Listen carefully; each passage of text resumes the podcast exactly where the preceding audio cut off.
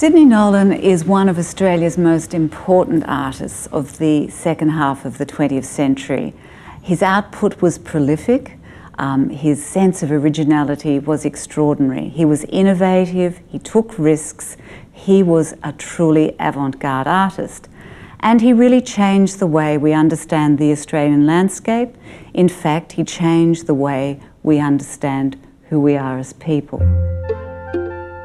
By that I mean that he has become synonymous with the way we understand who we are through the legend, in particular, of Ned Kelly. It is a wonderful story about this Irish bushranger But I guess why we find Nolan so fascinating as an artist is his own life story. He started out in St Kilda and he grew up to really be adventurous, to take risks, to, you know, stand upside down on the Big Dipper and make everybody scream with fear at the thought of him falling off. So he was a bit of a larrikin, a bit of a lad. And I think that that sense of taking risks was what underpinned his greatness as an artist. He went to the National Gallery School. He went there to attend the, uh, the sketching classes, but as he accounted later, he only stayed ever for about half an hour. And then he'd say, Oh, forget this, I'm going up to read. And he'd go up into the public library, and there he read. He read the philosophers, he read the poets. And in fact, for some time, there was a struggle between whether he would be a poet or whether he would be a painter.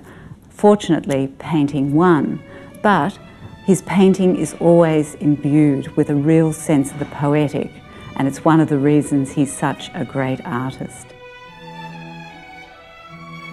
When you get into the 1940s, of course, he's called up into the army. He was a pacifist. He knew that he couldn't fire a rifle. And so he was sent out into the Wimmera district to guard the army stores. And it was the light that he discovered out in the Wimmera with the horizon line and the wonderful sense of clear blue skies that really tells the story of the loneliness, if you like, of this young man who'd been stationed out there, um, who found beauty in just observing the landscape.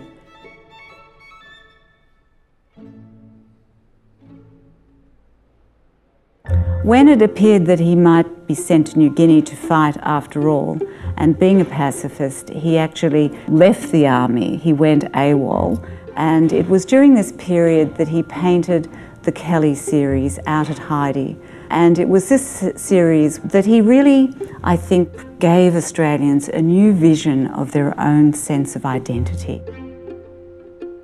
Nolan once said, No one will ever know what the series is about, but I think we guess that it is very much about the tangled life of Nolan and the Reeds and the separation of Nolan from his first wife, who he had met when he was at art school.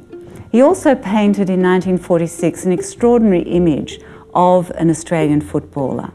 He loved sport and he loved Australian rules. And although for many years people thought that this particular image of a footballer was generic, we now know from Nolan's own words that in fact it was St Kilda, his favourite team that he was depicting, and it was one of his favourite players, none other than the famous fullback Billy Mohr. Nolan later um, painted another saint, this time a real saint, St. Anthony. In the early 50s, he'd gone to Europe for the first time to really explore the old masters, to come to grips with the great musical scene that he loved so much. And uh, in Italy, he fell in love, of course, with the Renaissance. He fell in love with artists like Giotto, like Piero della Francesca. And these artists brought something new to his work. But at all times, Nolan couldn't leave behind his love of the Australian landscape. And so, in The Temptation of St. Anthony, you get a fusion of both the Australian landscape and the Renaissance world of saints and the Renaissance landscape of Giotto. With all of Nolan's paintings, you have this great fusion of the poetic, the personal, and the universal, as you have in this particular work.